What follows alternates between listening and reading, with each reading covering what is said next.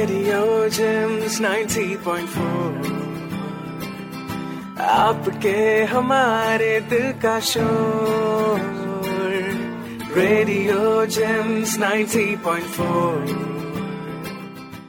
नमस्कार श्रोताओं, आप सभी का स्वागत है community radio JIMS Vasant Kunj 90.4 megahertz पर, और मैं हूँ आपके साथ प्रियंका।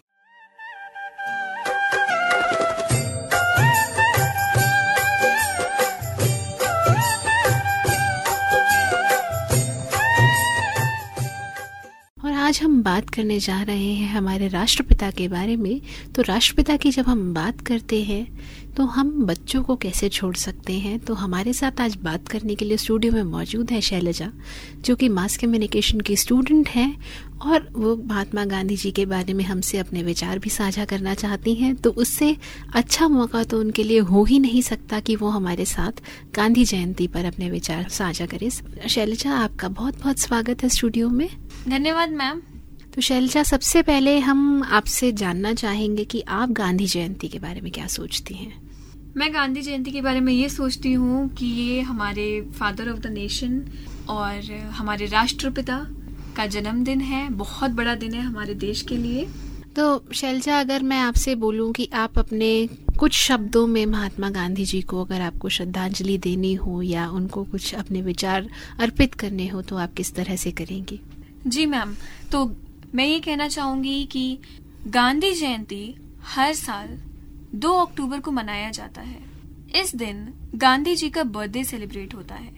इस दिन पब्लिक और बैंक हॉलिडे होता है।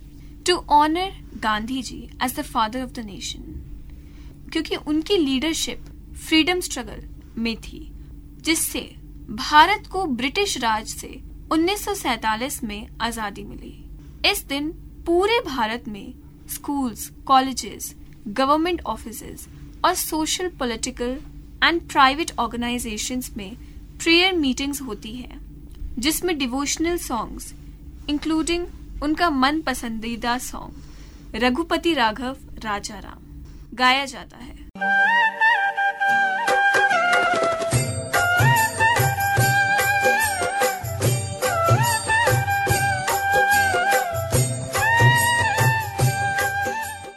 अवार्ड प्रेजेंटेशन और रैलीज में। महात्मा गांधी के स्टैचूज को पूरे भारत में फूलों से सजाया जाता है। इस बार गांधी जी की एक जयंती सेलिब्रेट की जा रही है।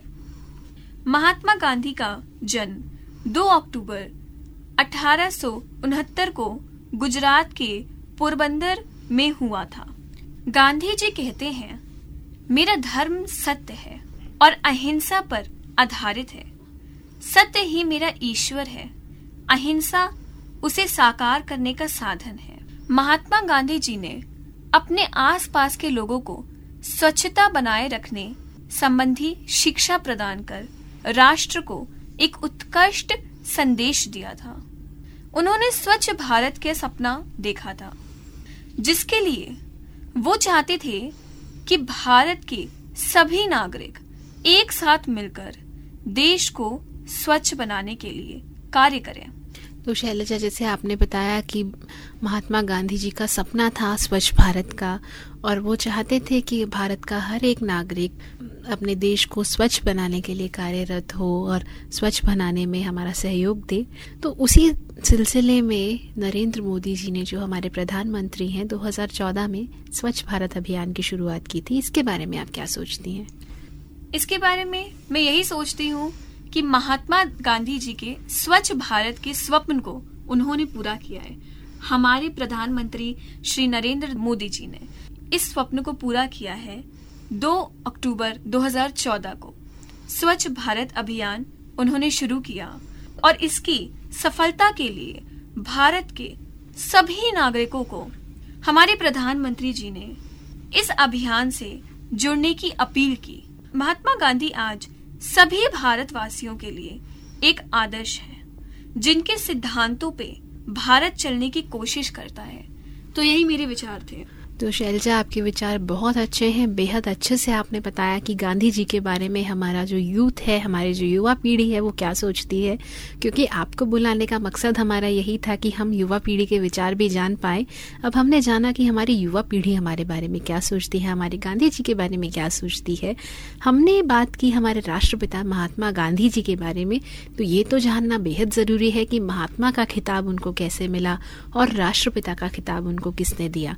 वैसे तो कहा जाता है कि राष्ट्रपिता का जो खिताब उनको दिया गया है, वो वैधानिक रूप से नहीं दिया गया है, यानी कि उसे डिक्लेरेशन के साथ नहीं दिया गया है। लेकिन उनको राष्ट्रपिता के तौर पर, राष्ट्रपिता के रूप में सम्मान दिया जाता है। और हम लोग मानते हैं, हमारा हर देशवासी ये जानता है और मानता है कि हमारे जो फादर ऑफ़ द नेशन है, वो महात्मा गांधी जी ही हैं। और इससे जुड़ी एक बात है जो मैं आप लोगों से साझा करना चाहूँगी। महात्मा गांधी जी को महात्मा की उपाधि रविंद्रनाथ टैगोर जी ने दी थी। इनको हम गुरुदेव के नाम से भी जानते हैं। उन्होंने 12 अप्रैल 1919 को महात्मा गांधी जी को एक पत्र लिखा था और उन्होंने गांधी जी को इसमें महात्मा के नाम से संबोधित किया था। उसके बाद महात्मा शब्द उनके नाम के साथ ऐसा जुड़ा कि वो बाद में कभी अलग ही नहीं हुआ। और इसके उपरांत अगर हम बात करें तो 4 जून 1944 को सुभाष चंद्र बोस जी ने सिंगापुर में रेडियो से एक संदेश प्रसारित करते हुए कहा था कि महात्मा गांधी जी देश के पिता हैं। तो उनका जो वो संबोधन था उनके लिए, वो राष्ट्रपिता की तरह जुड़ गया और 6 जुलाई 1944 को महात्मा गांधी जी को राष्ट्रपिता के नाम से नवाजा। यानी कि देश के पिता, फिर राष्ट्रपिता। और 30 जनवरी 1948 को गांधी जी की हत्या होने के उपरांत प्रधानमंत्री जवाहरलाल नेहरू ने रेडियो पे भारत को राष्ट्र को संबोधित किया था और बोला था कि राष्ट्रपिता अब नहीं रहे। तो महात्मा और राष्ट्रपिता दो ऐसे शब्द हैं जो गांधी जी के नाम के साथ ऐसे जुड़े कि वो बाद में अलग ही नहीं किए जा सके। हम अच्छे से जानते हैं कि उनके जो सिद्धांत हैं, सत्य और अहिंसा, वो उनके नाम के साथ इस तरह से जुड़े हैं, उनके जीवन के साथ इस तरह से जुड़े हैं, उनके तथ्य के साथ कि वो अपने आप अपने लिए प्रयोग करते थे, अपने सत्य के साथ प्रयोग करते थे, उसके बाद वो सिद्धांत अपने अनुसरण में लाते थे। और लोग आज भी उनके सिद्धांत पर सत्य और अहिंसा पर अनुसरण करते हैं और कोशिश करते हैं कि अगर वो एक प्रतिशत भी उनके जैसा बन पाए तो शायद वो जीवन में बहुत कुछ कर सकते हैं। तो अगर हम सत्य और अहिंसा की बात करते हैं तो यानी कि ट्रूथ एंड नॉन वायलेंस अगर हम इसकी बात करते हैं तो हम जुड़े रहते हैं गांधी जी की एक किताब जो उन्होंने लिखी थी the story of my experiments with truth तो उसमें उन्होंने बताया था कि जब मैं निराश होता हूँ, तब मैं याद करता हूँ कि हालाँकि इतिहास सत्य का मार्ग होता है, किंतु प्रेम इसे सदैव जीत लेता है। यहाँ अत्याचारी और हत्यारे भी हुए हैं और कुछ समय के लिए वे अपराजय लगते थे, किंतु अंत में उनका ही पतन होता है, इसका सदैव विचार करें। मृतकों अनाथ तथा बेघरों के लिए इससे क्या फ़र्क पड़ता है कि स्वतंत्रता और लोकतंत्र के पवित्र नाम के नीचे संपूर्णवाद का पागल विनाश छिपा है? एक आँख के लिए दूसरी आँख पूरी दुनिया को अंधा बना देती है। मरने के लिए मेरे पास बहुत से कारण हैं, किंतु मेरे पास किसी को मारने के लिए कोई भी कारण नहीं है। ये तो था उनका अहिंसा के लिए बोला जाना, और सत्य के लिए वो कहते हैं कि भगवान सत्य है और उसके बाद सत्य ही भगवान है। अगर हम बात करते हैं सत्य की, सत्य ही परमात्मा है, सत्य ही आत्मा है तो जय हो परमात्मा की। इस आशा के साथ वो सत्य और अहिंसा को लेकर चलते थे। और हमने सुना भी है कि सत्य और अहिंसा वो आपके पास अस्त्र हैं, वो शस्त्र हैं, जो आपको दुनिया भर पर काबू पाने के लिए आगे खड़ा कर सकते हैं। असत्य थोड़े समय के लिए तो आपको बलवान दिखा देगा, लेकिन सत्य पर विजय पाना उसके बस में नहीं। कहने को तो रावण भी अहंकारी था। रावण ने भी अपने बल से, छल से बहुत कुछ करने की कोशिश की। फिर में हार उसी की हुई। जो गलत होगा, उसका जो पतन है, वो भी निश्चित है। इसी आशा के साथ गांधी जी के सिद्धांतों के साथ हम गांधी जी को याद करते हैं और उनका जो पसंदीदा भजन था, उसकी कुछ लाइनों के साथ जुड़ते हैं। रघुपति राघव। राजा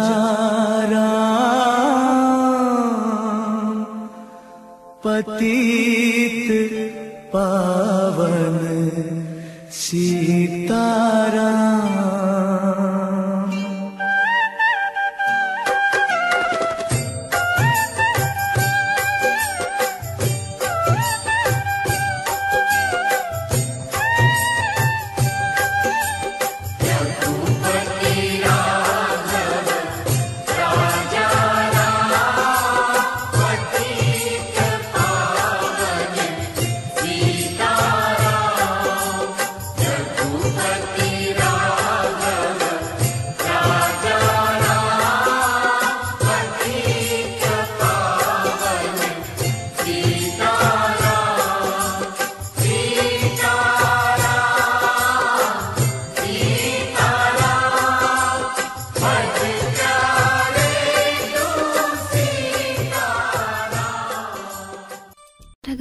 बात कर रहे हैं गांधी जी के जन्म दिवस की तो गांधी जी का जन्म दिवस एक ऐसा दिन बन गया, ऐसा यादगार दिन बन गया दुनिया के लिए, जिसमें वो गांधी जी को उनके सिद्धांतों के लिए, उनके वचनों के लिए, उनकी पर्सनालिटी के लिए, उनके व्यक्तित्व के लिए जानने लगे। तो हम बात कर रहे थे गांधी जी की। गांधी जी का जन्म 2 अक्टूबर उन्नीस सौ उनहत्तर को हुआ था। ये तो हमें शैलजा ने बता ही दिया है। लेकिन हमने ये नहीं जाना कि गांधी जी का बचपन किस तरह बीता। गांधी जी के पिताजी पोरबंदर के दीवान थे और उनकी माता गृहिणी थी। और वो काफ़ी अपने स्वभाव से आस्थावादी थी और बचपन में गांधी जी को बेहद मन बुद्धि बालक समझा जाता था। इनका पढ़ाई में बिल्कुल मन नहीं लगता था। इनकी शुरुआती शिक्षा पोरबंदर में ही हुई और इसके बाद उन्होंने अपनी आगे की पढ़ाई राजकोट और अहमदाबाद से पूरी की। और जहाँ जिस बालक को मंदबुद्धि समझा जाता हो, कौन सोच सकता है कि वो वकालत की पढ़ाई लंदन जाकर पूरी करके आएगा और वहाँ पर भी अंग्रेज़ों द्वारा किए गए अत्याचारों का सामना करेगा।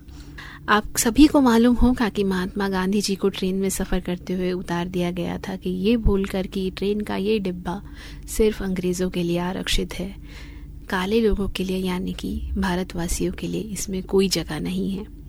और उस समय वापस आते ही गांधी जी ने भारतीयों पर, भारतवासियों पर अंग्रेज़ों द्वारा किए जा रहे अत्याचारों के खिलाफ आवाज़ उठाने का मन बनाया और उन्होंने कई महत्वपूर्ण आंदोलन भी छेड़े, जिनमें उन्होंने अद्भुत सफलता प्राप्त की।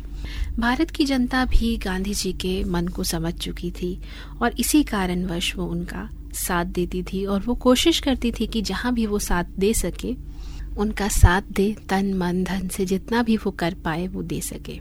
गांधी जी शिक्षा के महत्व को समझा करते थे और वो बहुत समझते थे। उनका मानना था कि बच्चों को जो बेसिक शिक्षा है, यानी कि जो स्टार्टिंग की प्राइमरी एजुकेशन है, जो कि चौदह साल का बच्चा, चौदह साल की उम्र तक प्राप्त करता है, सात से चौदह वर्ष की आयु तक के बच्चों को, वो निशुल्क दी जानी चाहिए, उस पर उनसे कोई फ़ीस नहीं ली जानी चाहिए और उनका, उस शिक्षा का माध्यम जो होना चाहिए, वो मातृभाषा होना चाहिए।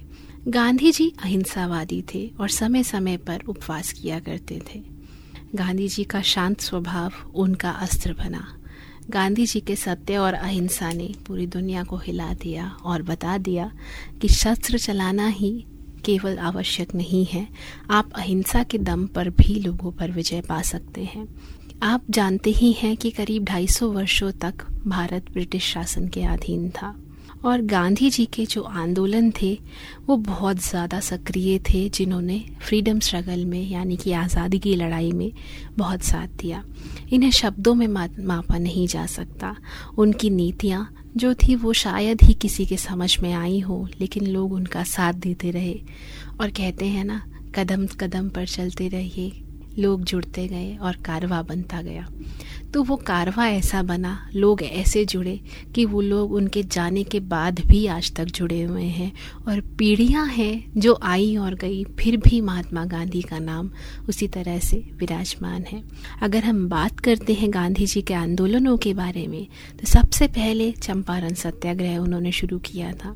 ये पहला नागरिक अवज्ञा आंदोलन था जो बिहार के चंपारण ज़िले में महात्मा गांधी जी ने 1917 को शुरू किया था। उसके बाद उन्होंने एक खेड़ा आंदोलन चलाया। जब गुजरात के खेड़ा गाँव बुरी तरह बाढ़ की चपेट में आ गया तो किसानों के लिए शासकों से कर माफ़ करने की अपील गांधी जी ने की।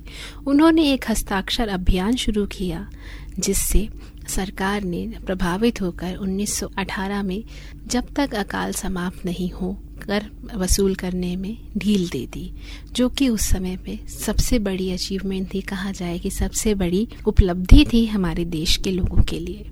और उन्होंने रोल एक्ट एक्ट का विरोध किया। देश में उठ रही आज़ादी की आवाज़ को दबाने के लिए 1919 में रोल एक्ट एक्ट लाया गया था। रोल एक्ट एक्ट को काले कानून के नाम से भी जाना जाता है। इस कानून में राय को प्रेस को नियंत्रित करने, किसी भी समय किसी भी राजनीतिज्ञ को, यानी कि पॉलिटिशियन को अरेस्ट करने के साथ बिना वारंट के अरेस्ट करने का प्रावधान था। महात्मा गांधी के नेतृत्व में पूरे देश ने इसका विरोध किया था। फिर 1920 के असहयोग आंदोलन को तो हम सब जानते ही हैं। इस आंदोलन ने भारतीय स्वतंत्रता को एक नई जागृति प्रदान की थी। गांधी जी का मानना था कि ब्रिटिश हाथों में उचित न्याय मिलना असंभव है। इसीलिए उन्होंने ब्रिटिश सरकार से राष्ट्र के सहयोग को वापस लेने की योजना बनाई और असहयोग आंदोलन की शुरुआत की। अब हम कैसे भूल जाएँ? नमक आंदोलन अब कहते हैं ना दे दी हमें आज़ादी बिना खड़क, बिना ढाल, साबरमती के संत तूने कर दिया कमाल। दे दी हमें आज़ादी बिना खड़क, बिना ढाल, साबरमती के संत तूने कर दिया कमाल। दे दी हमें आज़ादी बिना खड़क, बिना ढाल, साबरमती के संत तूने भी जलती रही गांधी तेरी मशाल। साबरमती के संत तूने कर दिया कमाल।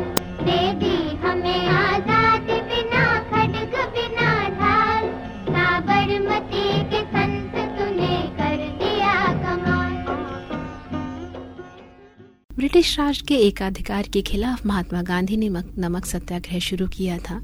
महात्मा गांधी द्वारा चलाए गए सभी आंदोलनों में नमक सत्याग्रह सबसे महत्वपूर्ण था। हम बता दें कि 12 मार्च 1930 में साबरमती आश्रम, जो कि अहमदाबाद में स्थित है, वहाँ से दांडी गाँव तक की 24 दिनों की पैदल यात्रा उन्होंने संभव की थी और उस पर विजय पाई थी। फिर बात करते हैं दलित आंदोलन की देश में फैले छुआछूत के विरोध में महात्मा गांधी ने दलित आंदोलन की शुरुआत की थी, यानी कि छुआछूत विरोधी आंदोलन की शुरुआत की थी। ये आंदोलन पूरे देश में इस तरह फैला कि देश में काफ़ी हद तक छुआछूत खत्म हो गई। इसके बाद गांधी जी ने छुआछूती विरोध लीग की स्थापना की थी, जो 1932 में हुई थी। कहने को ये स्थापना 1932 में हुई और काफ़ी हद तक छुआछूत खत्म भी हो गई, लेकिन 1956 की बात करें या 1970 की बात करें, ये आंदोलन बार बार शुरू किया गया और काफ़ी हद तक छुआछूत पर विजय प्राप्त की गई। फिर हम कैसे भूल सकते हैं कि 1942 में अंग्रेज़ों के खिलाफ भारत छोड़ो आंदोलन की शुरुआत की गई थी। इस आंदोलन के कारण भारत छोड़कर जाने के लिए अंग्रेज़ों को मजबूर किया गया था। इसके साथ ही एक सामूहिक नागरिक अवज्ञा आंदोलन आरंभ किया गया था। इस आंदोलन के कारण ही देश में आज़ादी की नींव पड़ी थी और इसका परिणाम ये हुआ कि हमारे देश को आज़ादी मिली। अब हमने जैसे पहले बात की और हमने बाद में आपको बताया भी कि ऐसा कोई वैधानिक हमारे पास परिणाम नहीं है, पर एक प्रमाण नहीं है जो बताता हो कि राष्ट्रपिता कहा जाता है, भारत, महात्मा गांधी को या फादर ऑफ़ नेशन लिखा जाता है। लेकिन गांधी जी के कुछ ऐसे ही प्रयास थे जो हमने अभी आपको बताए। और मोहनदास करमचंद गांधी से महात्मा गांधी के अंदर उनका नाम परिवर्तित हो गया। गांधी जी को राष्ट्रपिता भी कहा गया। और राष्ट्रपिता की उपाधि किसने प्रदान की? कोई सटीक उल्लेख न होने के कारण 1999 में गुजरात हाईकोर्ट ने आदेश दिया कि अब से यही लिखा जाए कि रविंद्रनाथ टैगोर ने पहली बार गांधी जी को फादर ऑफ़ द नेशन कहा, यानी कि महात्मा और फादर ऑफ़ द नेशन राष्ट्रपिता, दोनों खिताबों का उल्लेख रविंद्रनाथ टैगोर के नाम के साथ जोड़ दिया गया। साफ़ शब्दों में कहा जाए तो महात्मा गांधी जी एक ऐसे व्यक्तित्व थे, एक ऐसे इंसान थे जो कि आज़ादी के लिए एक आधार स्तंभ बने रहे। इन्होंने कई आंदोलन किए और भारत के लोगों ने उनका पूर्ण साथ दिया, सहयोग दिया। इसके कारण अहिंसा रूपी आंदोलनों पे ज़ोर डाला गया और हमें आज़ादी मिली। 15 अगस्त उन्नीस सौ सैंतालीस, यही दिन और यही समय था जिसके लिए गांधी जी के साथ अनेकों क्रांतिकारी गांधी जी के पच्चन के पीछे चल रहे थे और अपने मार्गों में सफलता प्राप्त कर रहे थे। परंतु आज़ादी के उपरांत 30 जनवरी 1948 के दिन बिरला भवन में नाथुराम गुडसे नामक व्यक्ति ने गांधी जी की गोली मारकर हत्या कर दी थी। कहने को अगर हम ये बात करें कि महात्मा गांधी जी का जीवन किस तरह का रहा गांधी जी का जीवन काफ़ी परेशानियों से भरा रहा, लेकिन उन्होंने भारत की जनता के लिए काफ़ी अच्छे कार्य किए और भारत को अंग्रेज़ों की गुलामी से आज़ाद कराने के लिए अनेकों आंदोलन किए। जिस तरह के आंदोलन उन्होंने किए, हम अपने सत्य और अहिंसा के सिद्धांतों की वजह से वे अंग्रेज़ों के गले की फांस बन गए। जिसकी वजह से उन्हें कई बार जेल भी जाना पड़ा और कई वर्ष जेल में बिताए पर वे अपने निर्णय पर हमेशा अडिग रहे और अंग्रेज़ों को भारत छोड़ने पर मजबूर किया। दो अक्टूबर के दिन संपूर्ण भारत में सरकारी अवकाश घोषित है और इस दिन को सभी गांधी जी की, की जयंती के रूप में मनाते हैं। गांधी जी सदैव ही सत्य और अहिंसा के पुजारी रहे हैं और उन्हीं के सिद्धांतों को बच्चों को सिखाया जाता है। महात्मा गांधी जी के बारे में कुछ बातें आप नहीं जानते होंगे कि उन्होंने अपने जीवन काल में और आज़ादी के संघर्ष के समय पैंतीस हज़ार से ज़्यादा पत्र पत्रिकाएँ लिखे हैं और गांधी जी को अनेकों उपनामों से भी पुकारा जाता था। गांधी जी ने संपूर्ण भारतवासियों से विदेशी सामानों का बहिष्कार करने का भी आह्वान करवाया था और वह स्वयं चरखा चलाकर अपने लिए खादी वस्त्र बनाते थे। यूएनओ द्वारा वर्ष 2007 में उनके जन्म दिवस को विश्व अहिंसा दिवस के रूप में मनाया जाने लगा, यानी कि गांधी जी का जन्मदिन और विश्व अहिंसा दिवस। उन्होंने अपनी बैरिस्टर की पढ़ाई लंदन से, अपने बैरिस्टर की पढ़ाई इंग्लैंड से पूरी की थी और पूर्ण विश्व को एक अनोखा शांति संदेश दिया था और अहिंसा का पाठ पढ़ाया था। जैसे कि आज आज की डेट में हम बात करते हैं जी ट्वेंटी के बारे में और हम अपने देश को पूरी दुनिया के साथ वसुदैव कुटुंबकम के नाम से, नारे से जोड़ते हैं। वो नारा गांधी जी ने आज़ादी से पहले ही दे दिया था और उसको अमल में अब ला रहे हैं। तो अगर हम अपने देश को, दुनिया को प्यार से जोड़ते हैं, सत्य से जोड़ते हैं और अहिंसा की नज़र से देखते हैं तो इस की नींव महात्मा गांधी जी ने कई वर्षों पहले रखी थी और उन्होंने हिंदू मुस्लिम एकता की भी नींव रखी थी जिसको कई लोग ठुकराते रहे, लेकिन उसकी नींव उन्होंने इस तरह से रखी कि भारत में हर देश, हर त्यौहार एक ही दिन पर मनाता है। और आपके लिए ये ताजुब की बात होगी कि गणेश उत्सव हिंदुओं का महत्वपूर्ण त्यौहार है और उसका जिस दिन विसर्जन होता है, यानी कि अनंत चतुर्दशी, उसी दिन ईद भी मनाई जाती है। तो आप देखिए, ऐसा अनोखा संगम आपको सिर्फ़ भारत भारत के देश में ही भारत की मिट्टी पर ही देखने को मिलेगा। हम आशा करते हैं कि गांधी जी के सिद्धांतों के साथ, सत्य और अहिंसा के साथ अपनी मातृभाषा को प्रणाम करते हुए, स्वच्छता का ध्यान रखते हुए इस देश को इस दिन आप मनाएँगे। और इस दिन पर सिर्फ़ ड्राई डे ही नहीं, गांधी जयंती पे भी और अपने राष्ट्र को भी इज़्ज़त देंगे। इस आशा के साथ हम आपसे विदा लेते हैं। जुड़े रहिए community radio JIMS Vasant Kunj 90.4 megahertz पर और प्रियंका को दीजिए इजाज़त। नमस्कार।